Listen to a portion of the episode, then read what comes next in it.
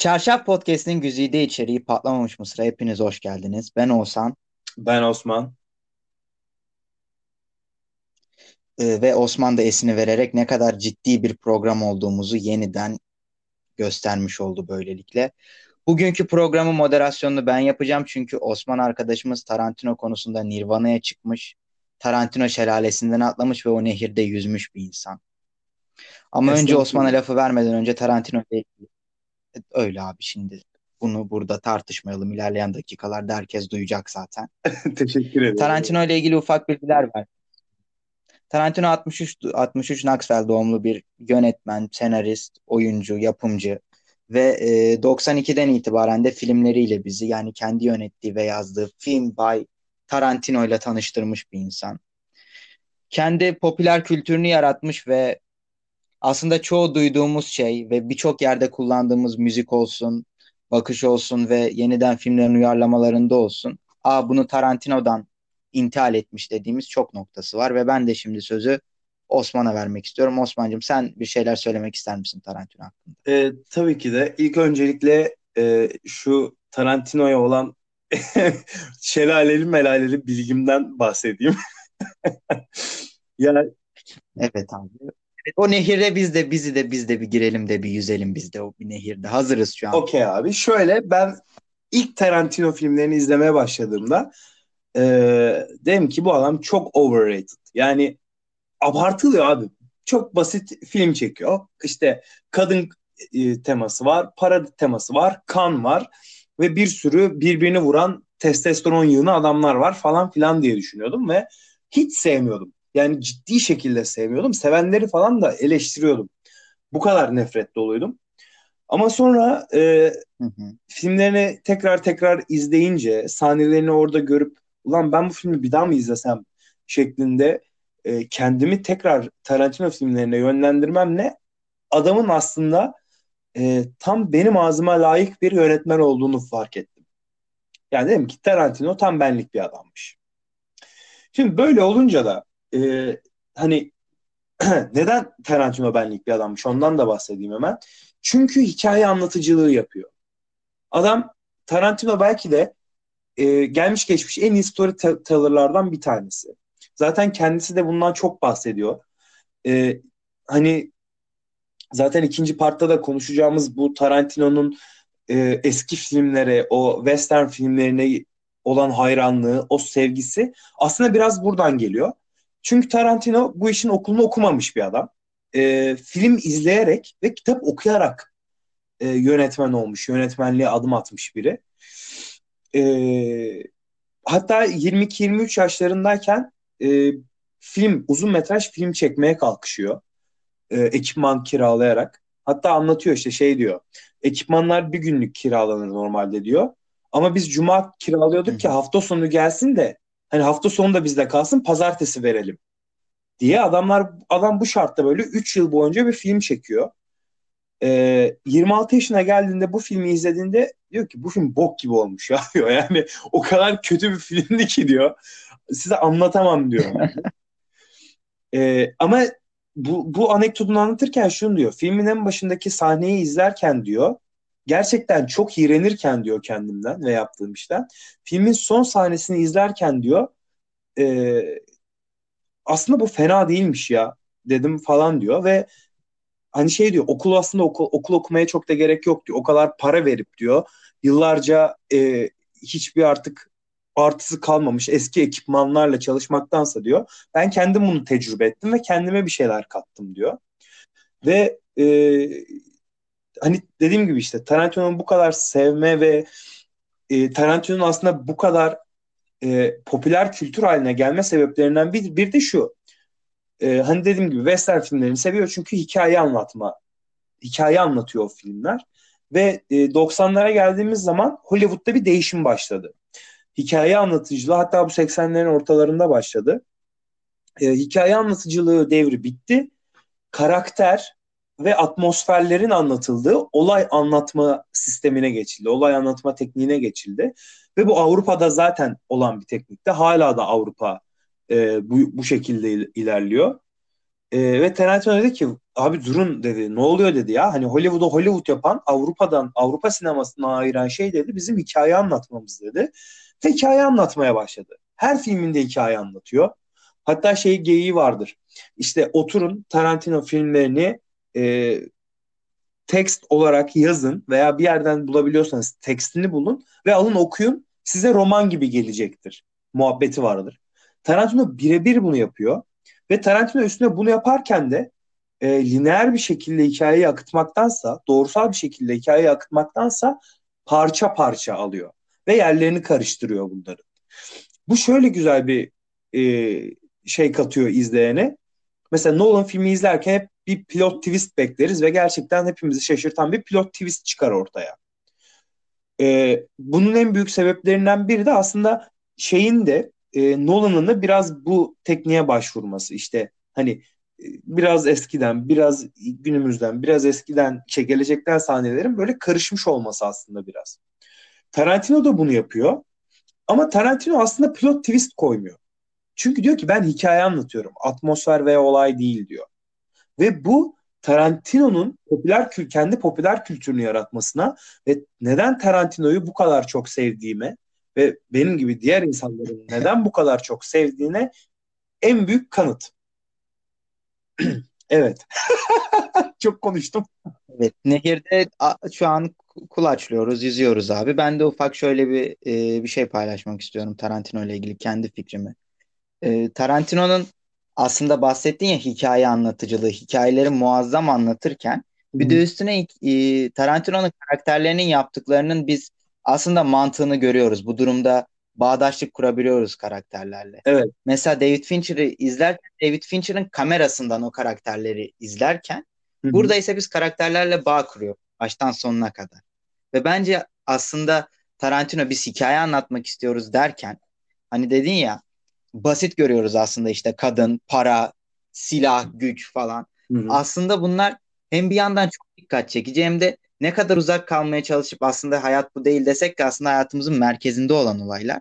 Ve Tarantino bunu çözmüş ve etrafına yerleştirdiği karakterlerle adeta bu olaya bize bir de o karakterlerin gözünden ve o karakterlerle bağ kurarak yansıtıyor. Bu yüzden de çok başarılı olduğunu düşünüyorum Tarantino'nun.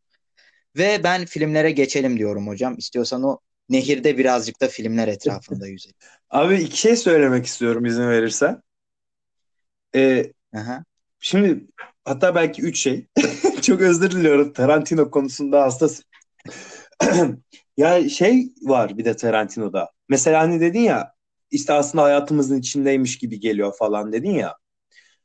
Ee, bu, bunun sebebi ben Tarantino'yu ben kendi içimde ikiye ayırıyorum. İki dönem şeklinde ayırıyorum. Ee, Death Proof filminden öncesi ve sonrası diye ikiye ayırıyorum. Ve şu var Death Proof filminden önce aslında o kadar böyle hayatımızın içinde olan ve aslında hiçbir önemi olmayan önemsiz karakterlerle alakalı bize o kadar ilginç şeyler sunuyor ki. Ee, hani mesela okey kimse mesela Kill Bill'le atıfta bulunuyor. Mesela kimse gidip e, bir kılıç ustasına kılıç yaptırıp intikam almaz. Şap şup şap şup insan kesmez mesela. Okey bu çok abartı bir şey. Ama bir yandan da mesela o bizim çok içimizden bir, bir kadın yani. Hani neyse onu filme gelince örneklendireceğim. Ee, bir de şey çok benim çok hoşuma gider Tarantino'da. Ya bunu yapan yönetmenler var ama bence bunu en iyi yapan yönetmen Tarantino. Bir filmi yazıyor ve şey demiyor. E, tamam bu rol için işte audition yapalım. İşte bu yol, bu rol için aklınıza kim geliyor falan. Ya bunu yapmaktan yerine Adam bence şey yapıyor. Telefon telefon rehberine bakıyor. Okey diyor. Bende bu var diyor. Bunun numarası var. Bununla arkadaşım. Bununla çok iyiyim. Bunun oyunculuğunu biliyorum falan filan diye eliyor. Ve ondan sonra oturup film yazıyormuş gibi. Zaten böyle vazgeçemediği, değişemediği birkaç aktör var. İşte Samuel Jackson, Tim Roth, işte son zamanlarda Christopher Waltz, Brad Pitt ve DiCaprio da onlara eklendi. Ee, Uma Thurman, işte Michael Madness, e, Madsen falan bir sürü adam var böyle. Bir sürü insan var ve bu çerçevede ilerleyince oyuncunun oyuncunun kapasitesine, oyuncunun oynayış tarzına göre filmi yazınca ve ona oyuncuya verince ekstradan daha da güzelleşiyor her şey. Karakterler çok doğal oluyor. Karakterler çok bizdenmiş gibi oluyor. Çok bazen uçuk şeyler yapsalar da. Oyuncudan ne bekleyeceğini bilen yönetmen aslında asıl yönetmenliği yapan oluyor ya yani. Evet. E, bu böyle söz yazarları şarkıcıya söz yazarlar. Adeta o da film yazıyor gibi aslında oyuncular. Aynen öyle abi. Aynen öyle. Ve geçiyorum abi Rezervuar Köpek. İlk filmi 92 yapımı ilk filmi. Ee, senin ilk fikirlerin ne filmle ilgili Rezervuar Köpekleri? Bir ilk film açısından çok başarılı bir film değil mi gerçekten? Ee, ya kesinlikle çok başarılı. Ee, film zaten ben senin gibi filmleri böyle anlatabilen bir adam değilim. Ben bugünkü filmleri anlatmam biraz yüzeysel olacak ama çok özet şeklinde anlatacağım ama aslında bir grup birbirini tanımayan insan var. Ee, daha önce pis işlere bulaşmış insanlar. Ve bir tane de e, boss denen bir adam var. Boss diyelim ona şimdi. Ve bu diyor ki bunları topluyor. Siz bir, hiçbirini birbiriyle tanıştırmıyor. Hepsine bir renk veriyor. Ve diyor ki bu bankayı soyacağız diyor. Ve bu adamlar bir banka soygununa kalkışıyor. Aslında film bundan ibaret. Ee, ve film çok ilginç bir film. Tarantino'nun şöyle çok ilginç diyorum. İşte Tarantino diyaloglara, e, konuşmalara çok önem veren bir insan. Zaten sürekli konuşma vardır filmlerinde. Sürekli birileri bir şey anlatır, bir şey söyler. Arkadan biri bir şey konuşur falan. Sürekli bu vardır Tarantino'da. Ama bence bu konudaki en iyi filmi bu. Yani filmin başında bir geyik muhabbet var. İşte e, Like a Virgin, Like a Virgin tabirinin Madonna'nın şarkısından ve bir garsona bahşiş verilmeli mi verilmemeli mi? Bunun üzerine iki, böyle iki tane geyik konusu var. Ve işte bir grup adam oturmuş bunun üzerine geyik yapıyorlar ve o kadar güzel yapıyorlar ki. Bence çok büyük risk. Yani filmin başına bu kadar uzun bir geyik muhabbet koymak hani o kötü olsa izleyiciler kapatacak. Mesela o sahne kötü olsa ben kapatırım. Örneğin şeyde yaptığım gibi. Ee, bu David Fincher konuşurken söylemiştim. Panic Room'da yaptığım gibi sıkıldım. Temposu ritim çok düşük geldi ve bıraktım filmi. Bu çok büyük bir risk. Tarantino bunu alıyor ve altından çok güzel kalkıyor bunun. Ve filme bizi çok bağlıyor. Zaten filmin devamı e, Kan Gölü. Kan Gölü yani gerçekten Kan Gölü. Herhalde Evet. İnsanlar kendi kanları içinde yüzüyor. evet evet hele Tim Roth falan yani ya, o kadar kan kaybına rağmen hala direnmesi filmin sonuna kadar ölmemek için. Film işte bir buçuk saat falan bir buçuk saatin bir yaklaşık 55 dakikası falan o kan içinde kendi kanı içinde yüzüyor. Evet bu arada bence o da çok zor bir şey ya. Yani e, bütün film boyunca ölmeye yarım santimi kalmış bir adamı oynamak sürekli arkada kendi kanının içinde abartı olmayan bir şekilde debelenmek falan bilmiyorum bana çok ekstrem geliyor. Zaten Tim Roth'u çok severim biliyorsun.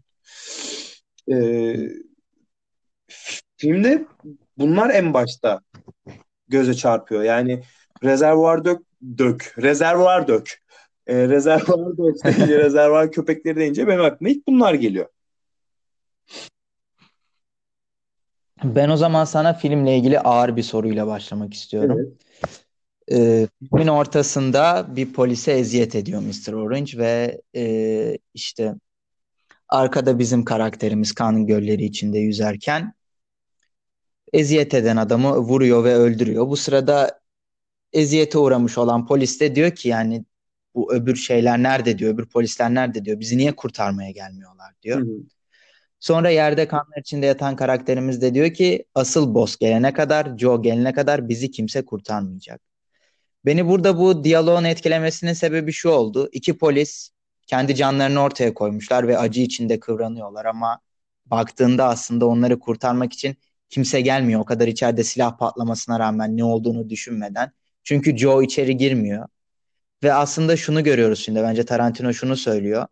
O iki tane polis kendi canını ortaya koyan, koyan ve adaleti sağlamaya çalışan iki polisin hayatı bir aslında suç liderinin hayatından değersiz ve onları kurtarmaya da polislerin aslında gelmediğini görüyoruz. Hı hı. Bununla ilgili benim sorum bu olacak abi. Yani sence Tarantino hani diyoruz ya hikaye anlatıyor ama işte alt metinleri acaba şey mi yoksa sadece kendi fantazilerini mi anlatıyor? Senin bu konuda bir fikrin var mı? Şimdi şöyle bir durum var. Ya Amerika'da e, hiç yaşamadım. Ağ- ağlayarak böyle. Hiç yaşamadım. Birden bu travmamdan bu Biz bir Miami göremedik ya. bir gece kulüplerine akamadık Miami'de. Ya şöyle, şöyle bir durum var. California Dream'in hiç yaşayamadık biz. Bize hep kandırdılar Amerikan rüyası diye abi. Ya şöyle bir durum var. Amerika'da bu ikiz kulelere yapılan e, terör saldırısından sonra polisin değeri anlamsız bir şekilde çok arttı. Hatta işte Hı hı. mesela şu anda mesela sosyal medyada arada karşımıza çıkıyor işte Amerikan polisi hardcore şiddet uyguluyor falan böyle. Ama Evet. Siyahilere karşı bayağı terör, polis terörü ta- var. tabii tabii çok ciddi şekilde benim de hiç hoşnut olmadığım, hiç tasvip etmediğim şeyler bunlar. Ee, ama Hı bu ikiz kule terörü, ikiz kuleler teröründen önce polis böyle biraz e, aman işte böyle de bir meslek var ya falan denilen bir iş grubu aslında. Böyle polislerin bile kendi içinde birbirini önemsemediği, halkın zaten çok sallamadığı böyle bir meslek grubu polisler ve Tarantino'nun çoğu filminde aslında buna böyle ufak ufak dokundurduğunu görüyoruz. İşte Kill Bill'de katliamlar çıkıyor, düğün salonları basılıyor, oluyor ediyor insanlar ölüyor. Bir tane polis yok. Evet. Mesela Pulp, Pulp Evet. Fiction da aynı şekilde. Bir sürü şey oluyor, kanlar her yerde uçuyor falan, polis yok. Hatta Pulp Fiction'da bir de şöyle bir şey var. Hı. E, polis, bir polisin tecavüz tecavüz ettiğini görüyoruz insanlara. Evet. E, Tarantino bundan bahseden bir adam. E, bundan bahsetmeyi seven Hı bir adam. Ama şöyle bunun hı. şey olarak yaptığını düşünmüyorum. Bakın polisler hiçbir işe yaramıyor, hiçbir şey yapmıyor. Polisler böyle çöp falan. Bu anlamda değil de e, Tarantino biraz eski kafalı bir adam ve biraz böyle bana şeymiş gibi geliyor. İşte tamam filmlerinde çok böyle olağan dışı, bazen anarşik denilebilecek sahneleri olan bir adam ama biraz kuralcı bir adammış gibi geliyor. Böyle biraz eski kafalı, kuralları seven bir adammış gibi geliyor. Ee, Hı. ve ben bunu şey olarak yorumluyorum. Suçu incelemeyi seviyor. Suçu incelemeyi seviyor. Yani suçun o polis, suçu işleyen, yakalanan ne kadar doğru, ne kadar yanlış. Yani suçun işlenme nedeni işte para olabiliyor, kadın olabiliyor. Hı hı. Yani suçu merkeze koyup onun etrafında incelemeyi çok seven bir adam. Ve bunu güzel incelediğini düşünüyorum ben de. Aynen öyle abi. Katılıyorum sana. Şu an katıldım. O zaman direkt suçun en uç noktasına geçelim ve böyle Allah'ım bu ekranda neler oluyor yani ve yıllardır ha ha ha diye parmaklarımızı böyle ayırıp gözlerimizden çektiğimiz o muhteşem Pulp Fiction'a geçelim. Abi muhteşem Pulp Fiction ya. Gerçekten bu filme yakışan tek kelime falan bu olabilir. Muhteşem yani. Muhteşem. Ya adı Pulp Fiction, ucuz roman. Yani gerçekten zaten Tarantino'nun bu hikayelerdeki aslında o diyoruz yani ucuz hikayeler diye söylenilir. Aynen.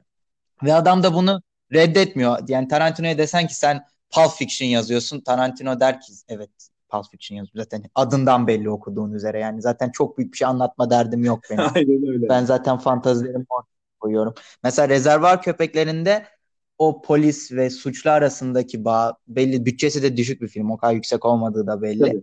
Ama Pulp Fiction'da bütçeyi bulup olabildiğine ne fantazisi varsa ortaya koymuş adam. Yani ne düşünüyor? İşte 95 yılında yaklaşık 32 yaşında ve 32 yıldır ne düşünüyorsa hepsini ekrana yansıtmış abi. Evet ve şunu da söyleyeyim bu arada çok ufak bir e, easter egg diyeyim. Rezervuar köpekleriyle alakalı. Banka soygun sahnesini aslında Tarantino çekmek istiyor. E, Hı hı. fakat para yetmiyor. Keşke. fakat Evet keşke. Çok inanılmaz iyi bir sahne olurdu biliyor Ya. musun? Ya böyle bence böyle herkesin izleyeceği böyle kült olacak bir sahne olurdu. kesinlikle zaten filmin yapımcılığını şey yapıyor. E, Mr. White oynayan Harvey Keitel yapıyor. Ama para yetmiyor yani. Hani o sahneyi çekmeye para yetmiyor ve belki de sinema tarihinin gelmiş geçmiş en iyi sahnelerinden biri olacak bir sahneyi izleyemiyoruz. Vallahi Once Upon a Time in Hollywood çekeceğine keşke 20 dakika soygun sahnesi çeksek. Neyse ikinci bölümde konuşuruz.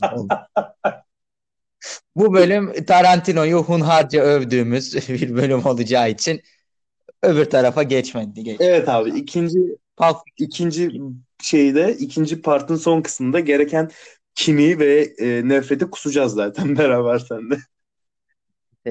uzun süre yani kimlerin parasını kullanıyorsun ey Tarantino diyeceğiz. Neyin parası bu neyin değer miydi be diyeceğiz. FETÖ'cü vatan haini diye eleştireceğimiz. Vatan haini. Şimdi e, Pulp Fiction'la ilgili şunu da söylemek istiyorum. Uma Thurman'a da biraz girmek istiyorum. Kill Bill'de de konuşacağız ama ya. yani Uma Thurman'ın bir bağımlıyı oynaması yani uyuşturucu krizine girdiği sahnede ben gerçekten krize girdiğini düşündüm. Şimdi bir daha demin bir not olarak bir izleyeyim derken burnu falan kanarken ben dedim ki acaba gerçekten mi kanıyor burnu? Evet evet ya çok çok çok çok çok çok iyi bir oyunculuk. Yani gerçekten çok çok iyi bir oyunculuk ya. Yani e, ve işin ilginç tarafı Uma Thurman en başta kabul etmiyor bu filme. Diyor ki bu kadar çok işte ölüm, kan, şiddet, küfür bu kadar bunların böyle kıyamet koptuğu bir filmde ben oynamam diyor. Tarantino böyle yalvarıyor falan oynadı ya yani. Zaten Tarantino'nun e, Uma Hanım'a olan e, gizli crush'ını ilgisi. Gizli crush'ını biliyorumdur. Gizli. Bence gizli değil. Bence kaç film bunu gösteriyor hiç şey çekinmeden ama işte Uma abla da Ethan Hawke'a kaçıyor. Yakışıklı adama kaçıyor gene. Allah Tarantino'nun da bir karizması var. Şimdi yaşlı hali çok kötü ama e, o zamanlar da fena da bir adam değilmiş. Hakkında yemeyelim yani. Ya Ethan Hawke'ın yanında gene de ben hak verebiliyorum. Ben de şuna girmek istiyorum bu filmle ilgili. Ee, Tarantino aslında bu filmde John Travolta'dır, Samuel L. Jackson'dır. Aslında kariyerleri o kadar yukarıda olmayan oyuncuları ve John Travolta'nın kariyeri aşağı inen bir kariyer. Sadece işte 80'lerde çok ünlü olmuş bu dance filmleri var ya gençlik filmleri işte babalarımızın, annelerimizin çok sevdiği. Tabii canım bitik bir Onlar da oynamış. Onlar da çok oyunculuğa da gerek olmayan filmler zaten. Düz genç salak birini oynuyor ve saf saf baksan da yetiyor. Hı. Ama burada bu kariyer diriltmeleri beni çok etkiliyor gerçekten. Sen bu kariyer diriltmelerle ilgili bir şey biliyor musun? Abi kariyer di- di- diriltmelerle alakalı şöyle e, mesela John Travolta ya en başta Tarantino e, işte denemek ister misin falan diyor. İşte John Travolta deniyor falan. Tarantino beğenmiyor çok. Üstünde e, bu olaydan sonra Tarantino işte Vincent Vega rolü için iki kişiyle falan görüşüyor. Hı hı. Hatta bir tanesi bayağı olacak gibi falan oluyor. Set programı falan filan hazırlanıyor. Ama John Travolta çıkıp diyor ki ya Tarantino abi ben çalıştım. ben çalıştım bir şuna bir baksak mı ya lan diyor böyle. Abi benim ezberim tam vallahi tam bak ben 10 yıldır iş yapamıyorum acım.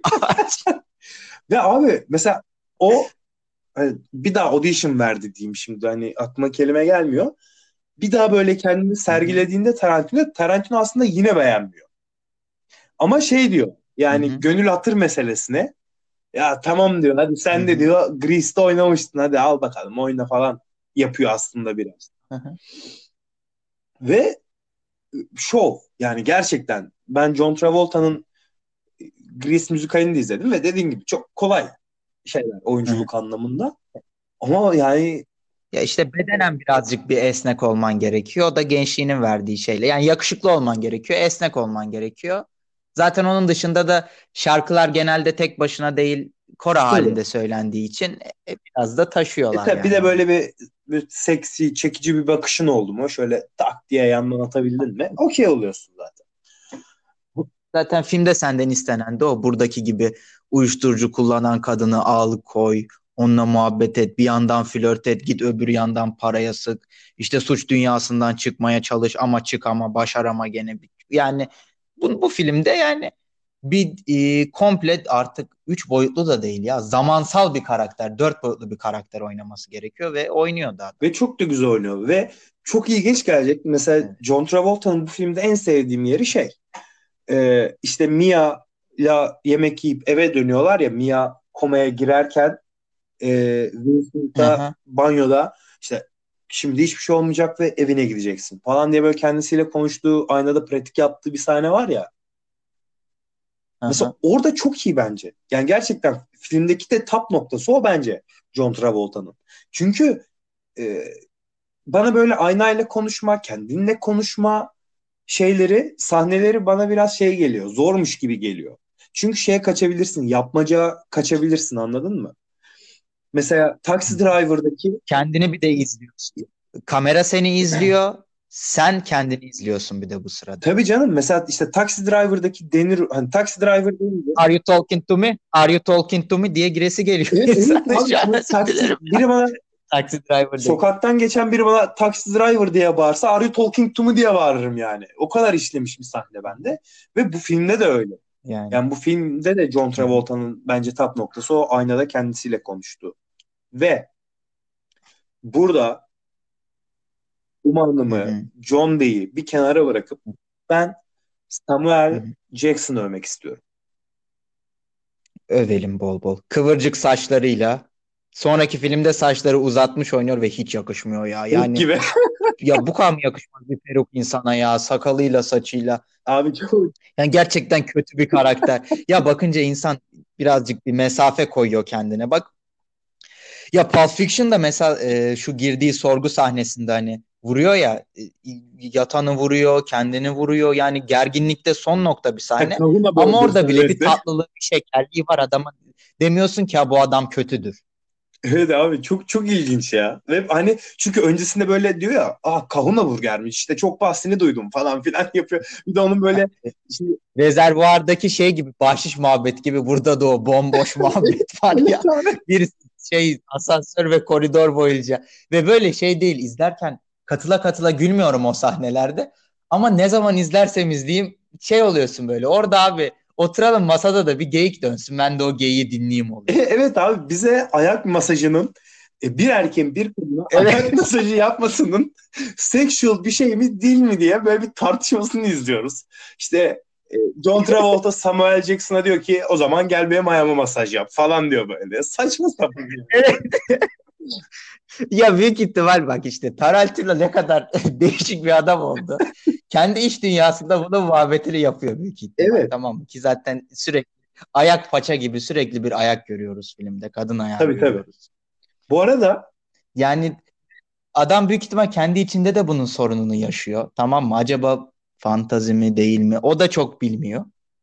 Bunu da diyor ki ben bunu yazayım da diyor. Acık bir seyirci de buna karar versin diyor. Abi bu arada ben her izlediğimde Pulp Fiction'ı 3-4 kere falan izledim ve her izlediğimde ve her o sahne geldiğinde ben gerçekten düşünüyorum.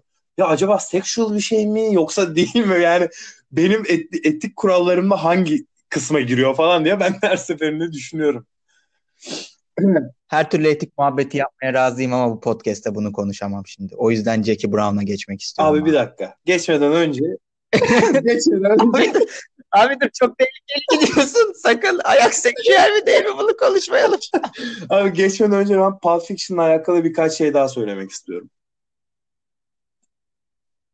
evet abi büyük bir tedirginlikle ifşa. Çünkü bu muhabbetten hayırlı bir şey çıkmayacak gibi geliyor ama Şimdi ayak tepsi dediysek birden şey diyecek misin gibi. Bruce ağzına top koyduğu sahne neydi öyle mi diyecek misin gibi geliyor. ya abi o nasıl bir tecavüz?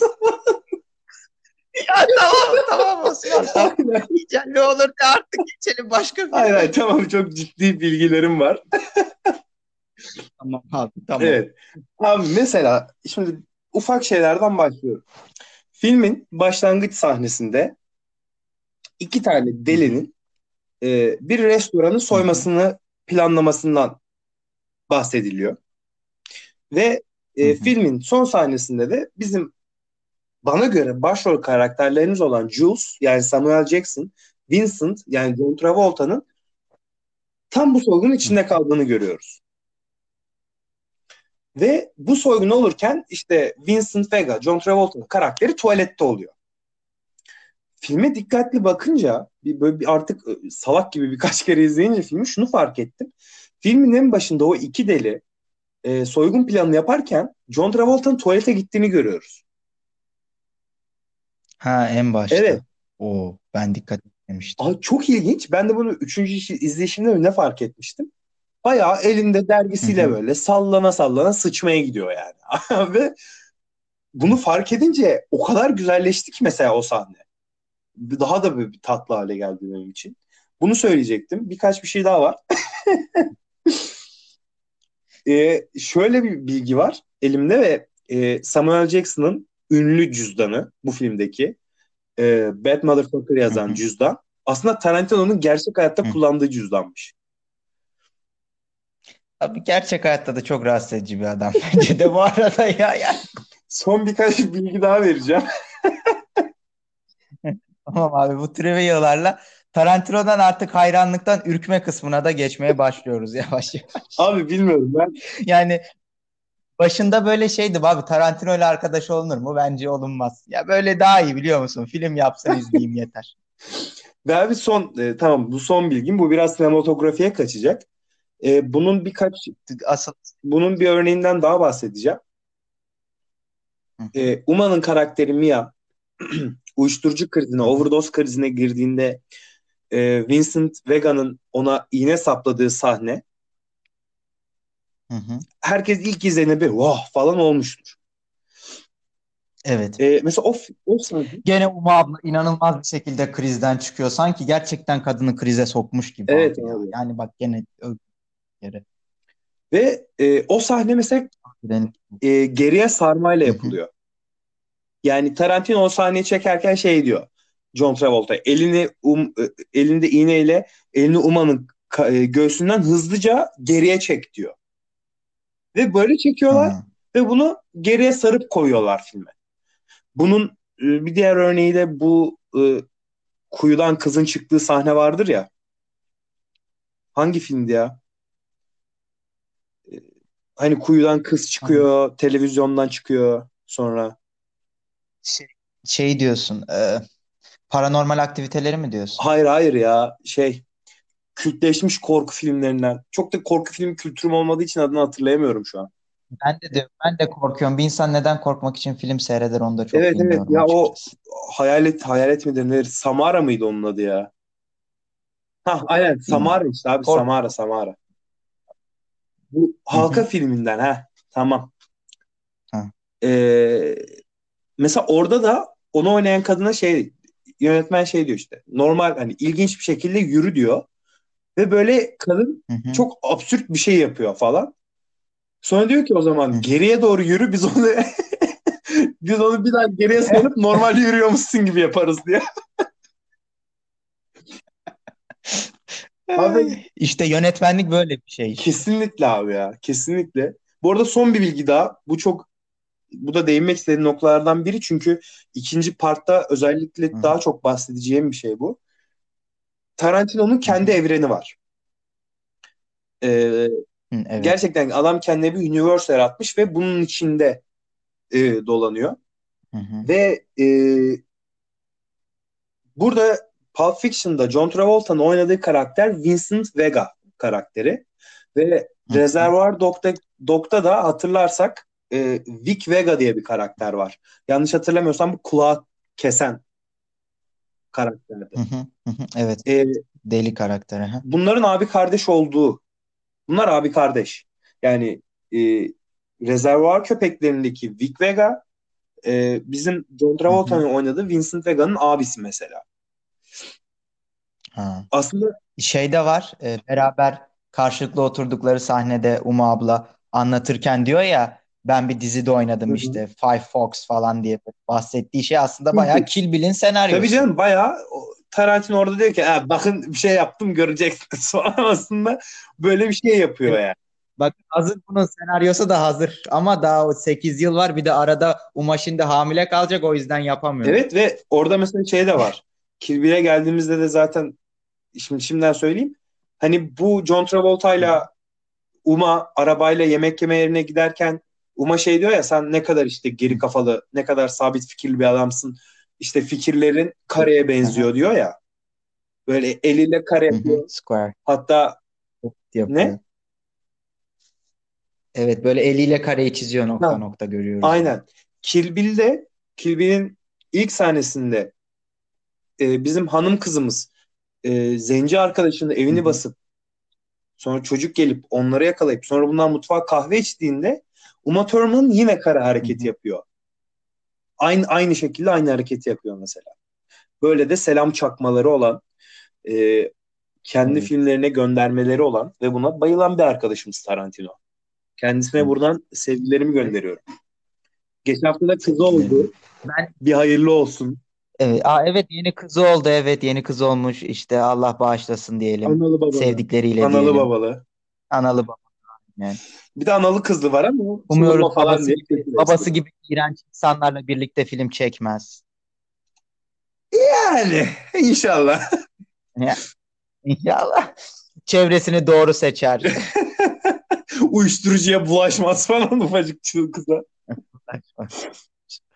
Abi geçiyorum o zaman Jackie Brown'a. Belki de bu inceleyici, bu incelediğimiz bu 5 film içinde en zayıf olan film Jackie Brown diyebilir miyiz? Diyebiliriz. Ama bunun sebebi bunun sebebi biraz şey. e, Pulp Fiction'dan sonra çıkmış olması ve e, böyle rezervuar köpekleri işte, Ama Kill Bill'lerden de zayıf ya. Kill Bill'ler de bunun yanında çok iyi kalıyorlar. ya işte hani çok kötü bir aralıkta çıktı bu film yani. Mesela Jackie Brown'u işte Once Upon a Time Hollywood yerine çıkarsa belki daha çok sevecektik. Belki daha çok Ha, olabilir. bahsedecektik, övecektik. Abi filmde Robert De Niro var yani. Ve niyeyse bu niyeyse Robert De Niro'nun bu filmdeki performansı beni hiç etkilemedi ve sanki hani bahsettik ya bu iki filmde karakterleri kendimize böyle yakın hissediyoruz, bir şeyler hissediyoruz falan diye. Hı hı.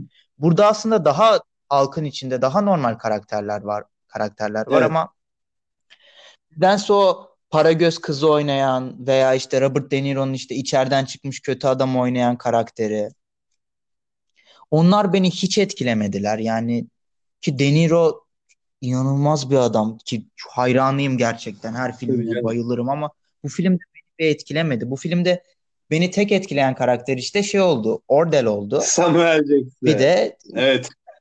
Sam oldu. Bir de Jack Brown oldu. Bir de Samu ile ilgili bu filmde şunu söylemek istiyorum. Kötü karakter yaratmanın ne demek olduğunu aslında görüyoruz. Şeyde de Soysuzlar Çetesi'nde de onu onu da çok beğendim. Orada da ama Landa karakteri bence sinema tarihinin en büyük e, en kötü karakterlerinden biri, en büyük kötülerinden biri. İlk 3'e 5'e sokacağım derecede kötü bir Ki, karakter. ki biliyorsun benim Ve- Christopher Waltz fetişimi. Evet, bir muazzam ama çok iyi oyuncu şimdi. Evet. Onu öveceğiz Evet, burada. tamam. Daha onun övüleceği bir 10 El, dakika e, tamam kelepçelediler Orada- beni şu an rahatım abi. Evet abi. Abi mesela Samu'nun karakteri, Ordel karakterinin ise daha ne kadar kötü olduğunu karakterlerin bencillik düzeyine göre yapıyor. Evet. Çünkü e, yani iyi insan olmanın sebebi şudur da yani iyilik yaparsan iyi insansındır, kötülük yaparsan kötü insansındır. Samu ise o kadar bencil ki ne yaptığına değer vermeyen bir karakter. Daha ilk e, kısımda bu memura gittiği kısımda adamı içeri girdiği için çıkartıyor. Adamın onu satacağını düşünüp öldürüyor.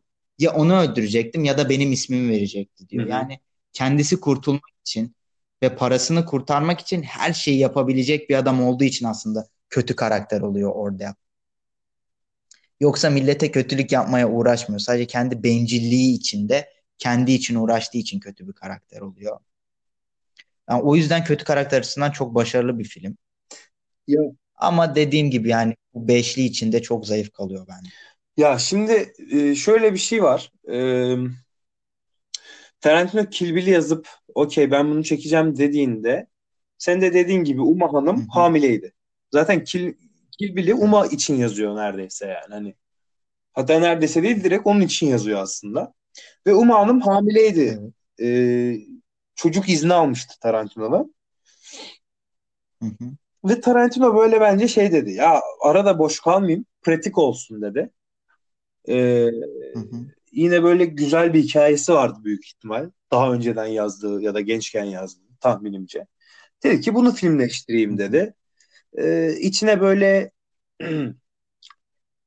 böyle o klasikleşmiş o Tarantino'nun işte geyik muhabbeti var ya sürekli birkaç kere bahsettiğimiz şu ana kadar. Hani bundan koymamış. Evet. Böyle güçlü diyaloglar koymamış. Bir çatışma sahnesi, bir kan fışkırmalar falan koymamış.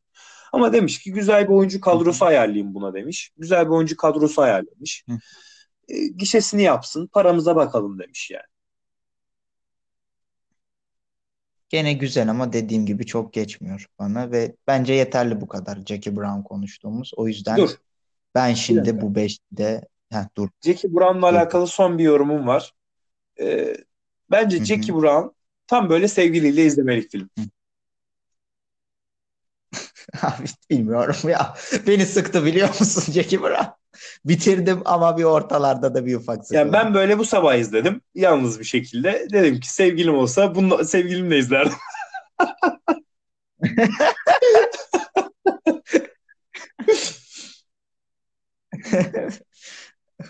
Bilmiyorum yorum yapamayacağım.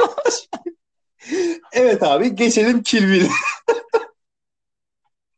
Bu Kill Bill benim burada yani Pulp Fiction bir klasik olduğu için onu başka bir yere koyuyorum Hı hı. ama yani açıp da tekrar izleyeceğim bir film Kill Bill ve birazcık överek de başlamak istiyorum Kill Bill'i.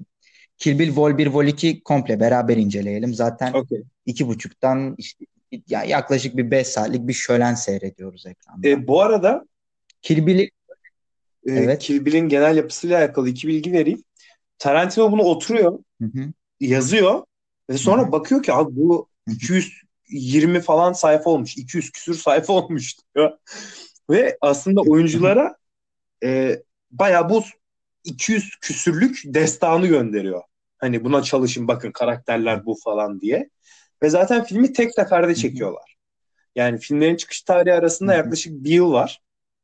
E, Evet biri 2003 2004 işte. aynen e, tek seferde çekiyorlar. Bir film olarak çekiyorlar. Ve kurguda bakıyorlar ki film çok uzun sürdü. Diyorlar ki biz bunu iki tane film olarak çıkartalım. Zaten Tarantino'nun hedefi aslında Ve- tek film yani.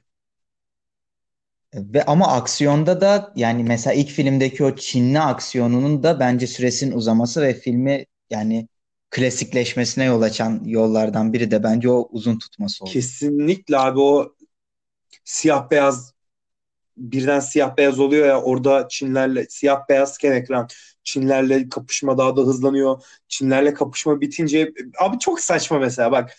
Bence Kill Bill Tarantino'nun çektiği en komik film bu arada. Gerçekten Çok komik. Tarantino'nun Aksiyon sahneleri bayağı komik filmin. Bir tek şey sahnesi komik değil aksiyonda işte. Ee, en son biri öldürdüğü sahne komik değil. Onun dışında sahnelerin hepsi komik. Tabii canım abi o bir sürü e, samurayı kestikten sonra bir tanesine şey yapıyor ya. Önce kılıcını parça parça kesiyor sonra geliyor çocuğun götüne Evet. vurup hadi git eve Bad annenin boy, yanına boy, git falan boy diyor yani abi. E, Çok O sahne komik. abi çok komik ve filmde şey de çok ekstradan komiklik. Komiklik ekstradan komiklik. Evet. Türkçeyi unuttuğum dakikalar. Filmde şey de çok komik yani. Hani işte ses efektleri, kullanılan müzikler, hatta bazı yerlerde kamera açılarıyla vermiş bunu. Yani Tarantino bence Hı hı. e, ben bir böyle ke- kesip biçme filmi çekeyim diye girmemiş yani. Bence demiş ki komedi filmi çekeceğim ben demiş. Ve komedi filmi yapmış bunu. O çok benim e, Kill Bill'de en çok o çekiyor beni. Yani komedi filmi izliyoruz ama bir yandan kafalar bacaklar havada uçuyor falan. Ve e, güçlü kadın karakter yazmak konusunda da inanılmaz başarılı bu filmde Uma Thurman konusunda da. Yani Uma çok inanılmaz güçlü bir kadın oynuyor ve ekranda bunu yansıtıyor. Yani güçlü figür e, bir kadının bu kadar güçlü figür olarak yansıtılması gerçekten takdir ettim Tarantino'yu. Ben size şundan bahsedeceğim. Bu Tarantino aslında çok geek kültürüne hakim bir adam ya. Evet. Filmde işte izler Kill Bill, Kill Bill'lerin ikisini de izlerken diyorsun ki Aa, böyle bir çizgi roman okuyor gibiyim. Hatta Kill Bill'in ortasında hani Çinli kızın yani Japon kızın Çinli Japon ne kadar kötü oldu. Asyalı diyelim. Asyalı'nın şeyini görüyoruz ya böyle babasını öldürmüşler ama gidip o intikamını aldığı bir 5 dakikalık bir kartun sekansı. Tabii anime var. Bayağı filmin ortasında anime var yani. Ve or- orada da görüyorum ne kadar iyi olduğunu ve Kill Bill Vol 2'nin en sonunda da Bill'in süper kahramanlarla ilgili bir konuşması var ya. İşte Superman, Batman ve Spider-Man üzerinde en büyük üç karakter üzerinde. Hı hı. Ondan bir bahsetmek istiyorum. Orada e, biz Kill Bill'in iki film boyunca bayağı hunharca bir katil olduğunu görüyoruz ve Hı hı. aslında buna en iyi benzetme süper kahraman ve bu süper kahraman filmi. Ve Bill karakteri de şunu söylüyor e, Kido'ya. Sen diyor bizim içimizdeki Süpermensin aslında diyor. Yani böyle gözüktüğüne bakma diyor. Veya bizim aramızda böyle giyiniyorsun diyor. Ama aslında sen bizim ezik ve kötü olduğumuzu biliyorsun. Oysa sen üst noktadasın diyor. Ve ben senin gibi bu kadar güçlü olan ve gücünü de böyle katillik olarak veya insan öldürmek olarak kullanan birine çocuk veremem, çocuk emanet edemem kusura bakma diyor. Haklı da. Yani aslında en sonunda da Tarantino orada düşüncesini söylüyor. Bakın yani Uma'nın karakteri çok iyi bir karakter ve bu şeyi e, intikamı aslında çocuğunu kaybeden bir kadının ne kadar tehlikeli olabileceğini göstermek için yazdım diyor. Ama bu da katil diyor. Sonunda çocuğuyla kavuştursa da Hı hı, hı. karakteri yani mutlu olsun diye. Ama bence orada o Bill'in konuştuğu yerde e, şeyi söylüyor yani bu kadın aslında bir katil ve bunun da farkına varması gerekiyor seyirci. Abi kesinlikle yani e, mesela bu Uma'nın burada oynadığı Beatrix karakteri zaten o da çok komik. Bütün film boyunca adı bipleniyor falan sonradan öğreniyoruz gerçek adının Beatrix olduğunu. Ee, Pulp Fiction'da hani Kill Bill anlatılıyor dedik ya. Beatrix'ten kendi oynadığı Hı karakterden bahsederken Pulp Fiction'da şey diye bahsediyor. Dünyada en iyi bıçak kullanan kadın. Yani Evet, kadın, bütün kesici aletleri en iyi kullanan kadın diye bahsediliyor. Ve Hı hı. abi bu kadın mezardan çıkıyor. Yani diri diri gömüldüğü mezardan falan çıkıyor. İşte göz oyuyor, tahta kırıyor, bir sürü şey yapıyor. Yani e, çok ekstrem şeyler yapıyor. Ve bunların hepsini aslında çocuğuna olan sevgisinden ve intikam arzusundan yapıyor. Ve şimdi şöyle düşünüyorum. Okey, çocuğunu seviyorsun, tamam. Ama bir tane kızının gözü önünde annesini öldürüyorsun mesela. Filmin en başında. Hı. Yani Ama orada da karaktere şöyle yani karakterle bağ kurabilmemiz için de Tarantino şöyle yapıyor orada ilk başta affedebilmemiz için. Kadını öldürdükten sonra ki orada ses kullanımı çok iyi bence çıtır çıtır şeylerin çıtlaması tabii bile. tabii. O cornflakes'lerin çıtlaması inanılmaz güzellik veriyor. Yani sessiz sahneyi çok güzel yırtıyor oradaki o çıtırdamalar. Kıza diyor ya eğer ileride diyor benden intikam almak istersen diyor beni öldürmek istersen diyor öldürebilirsin diyor. Zaten hani Kill Bill 3 dedikodusu hep olan bir şeydir ya Tarantino ile alakalı. Zaten Kill Bill Hı 3'te hı. o ufak kızın bizim e, Beatrix karakterimizi kovalayacağından bahsediliyor. Böyle bir rivayet var. Ama ne kadar doğru olur? Umarım çekmezler. He? Umarım çekmezler. Umarım çekmezler böyle bir film. Yani umarım tadı kaçar. Kill Bill'in tadının bozulmasını istemem açıkçası. Ve bu filmlerle Peki şu geyiğe girecek miyiz? Bill abinin ölümünün Barış Manço'dan bile daha rezil olması, Barış Manço'nun ölümünün daha asil olması da abi gerçekten ya. buna girecek. Abi çok saçma. Evet abi. Ya Kill Bill 4 saatlik falan bir film. Hani ikisini beraber alırsan. Hı hı. 4-5 4 saat yanlış hatırlamıyorsam. Şimdi götümden de atmayayım süreleri aklımda tutmadım ama e, 4 saatlik falan bir film ve 4 saat boyunca bana tek saçma gelen yer orası olabilir. Ya şey mentalitesi Ya güzel. O bunu işte o yumruk çeşidiyle o işte basınç noktalarına basıp öldürme falan. Bek onu öyle öyle bilin öyle öleceğini zaten tahmin ediyordum. Böyle bir şey bekliyordum. Ama işte yakışıklı mıyım Zaten karşılıklı iki konuşma var. Karşılıklı değil mi? İki tane büyük monolog, iki diyalogları var. Karşılıklı iki diyalogları var. Birinde sadece bir monoloğa giriyor şey Bill karakteri ve Hı hocasından bahsediyor. Hı hı. Orada bir ölümden bahsediyor. Onun Ve, dışında da işte en sonda. ve abi kalkıyor, ayağa kalkıyor, şey diyor kalkmadan önce nasıl görünüyorum falan yapıyor. Ayağa kalkıyor, düğmesini ekliyor. Arkasına dönüp Hı 2-3 hı. adım atıp çat diye yere düşüyor falan. Böyle bir de çok komik düşmüş. Yani gerçekten çok komik düşüyor yere. Ya aklıma iki şey geliyor. Ya Tarantino gerçekten ilginç bir hata yaptı ve e, Kill Bill'in tek kötü sahnesini çekti orada. Ya da bu gerçekten Tarantino burada yine dalga geçti bir şeyle. Yine bir şeyle mizah yaptı. Tercih, Yine bize güldürdü yani. tercih. Ben, Efendim duyamadım son dediğini. bence adamın kendi tercihi. Ben hata olduğunu düşünmüyorum. E ya işte mizah unsuru yani aslında. Bana öyle. Ben çok evet. güldüm ha orayı izlerken. Gerçekten çok güldüm yani. Hı Ya da bilmiyorum benim hayata bakışım biraz yanlış. bir insanın. Ya bir de orada mesela kızının ölmediğini bilip işte kavuştuğu sahnede aslında mutlu da bitiriyor senaryoyu bir şekilde. Çünkü bu arada filmde gördüğümüz herkes ölüyor yani gerçekten herkes ölüyor. Evet evet. Yani hayatta kalan. Bir tek galiba şey hayatta kalıyor bu. Fransız yarı Fransız yarı Japon olan kolu kolunu kesip hani diyor ya hayır sen ölmeyeceksin diye. Bir tek o yarıyor galiba. Allah abi öyle yaşamaktansa onu- ölmeyi tercih ederim ya. Ama onda galiba Bill öldürüyor birinci filmin sonunda. Çok görmüyoruz orayı. Aslında gördüğümüz her karakter ölüyor. Yani hocası da ölüyor ve hocasının ölümüne benim var ya içimin yağları eridi. Hiç sevmediydim adamı o beyaz saçlı sakallı. Çok komik bir karakterdi ya. o, ben ona Yani- bayılmıştım ya. o tek gözlü kadın öldürüyor onu. Sonra tek gözlü kadının gözü soyu sökülüyor falan. Sıfır gözlü kadın Yani o falan. şeyde olan o düğünde olan herkes işte bir tek Uma hayatta kalıyor. Bir de karnındaki bebesi. Tabii canım. Ya bence gayet de... Bu arada oradaki e, bak güzel hatırlattın. Düğün salonundaki org çalan siyahi arkadaşımız kim? Samu. Samu. Samu. Samu ya abi bayılıyorum. Bu arada gerçekten e, yine böyle özel ilgi ve özel sevgi beslediğim e, arkadaşlardan Hı hı. biridir. Ve filmle alakalı ben bir de şunu söyleyeceğim. Aslında çok güzel bir gönderme var filmde. E, Hattori Hanzo var ya bu kılıç ustası. Gelmiş geçmiş en iyi kılıç yapan adam. Hattori Hanzo diye. Gerçekten Japon ağzıyla bu adı söylediğim için. Ama öyle diyorlar filmde yani sürekli o Hattori'yi abartıyorlar yani Japon ağzıyla söylüyorlar. Bir tek Hanzo'yu işte Hanze falan yapıyor. Ya yok canım dalgasına diyorum. Zaten oradaki amaç şu. E, Hattori Hanzo işte Japonya'nın kuruluşunda aslında önemli bir rol oynamış. Ve e.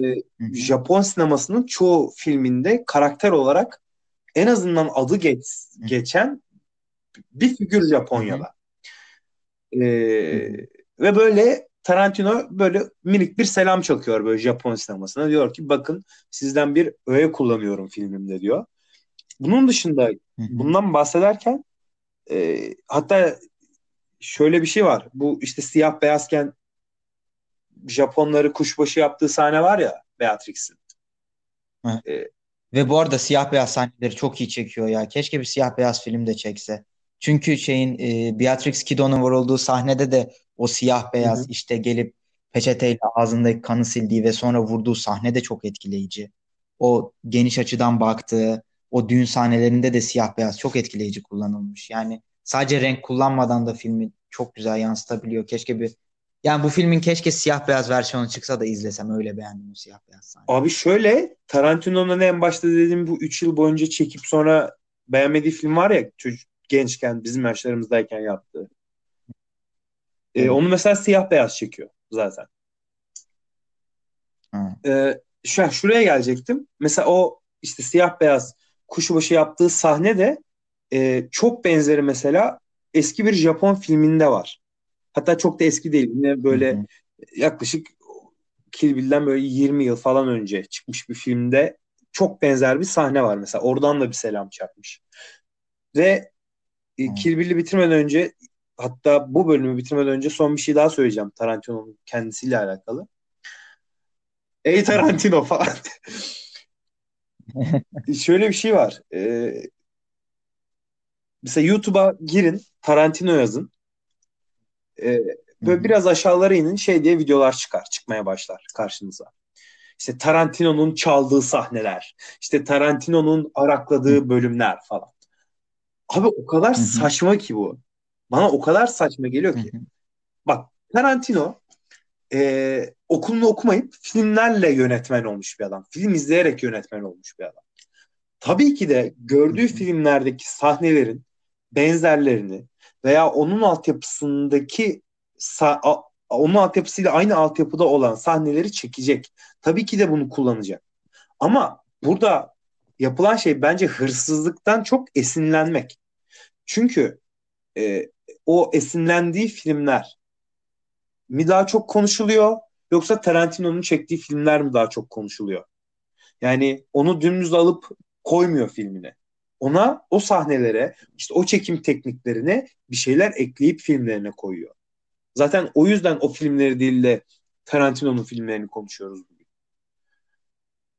Yani bununla ilgili ben de şöyle bir ekleme yapabilirim. Yani o sahneleri aldığı filmleri izle. Tarantino ile aynı etkiyi mi yapıyor, yapmıyor mu? Yani zaten sahne çalmakla yani sonuçta senaryoları zaten direkt özgün. Yani Tabii. yönetmeni, senaryosu olan bir işte bu kadar özgünlük varken onu çalmakla suçlamak nereye kadar? Ben de bölümü kapatıyorum şu an abi. Son bir diyeceğim var mı? Ee, şöyle diyeyim. ikinci Tarantino'nun haftaya e, yayınlayacağımız ikinci e, partında çok ilginç şeyler yaşanacak.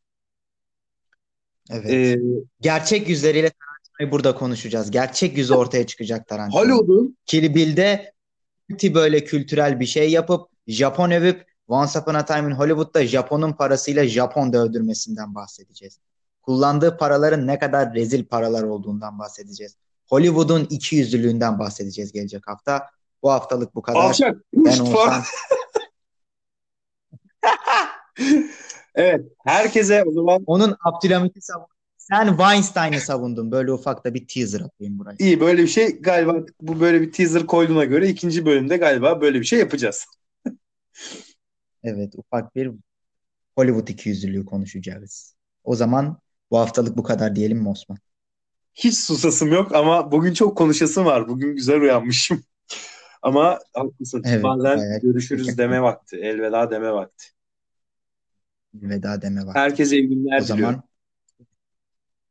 ben de görüşmek üzere. Bay bay.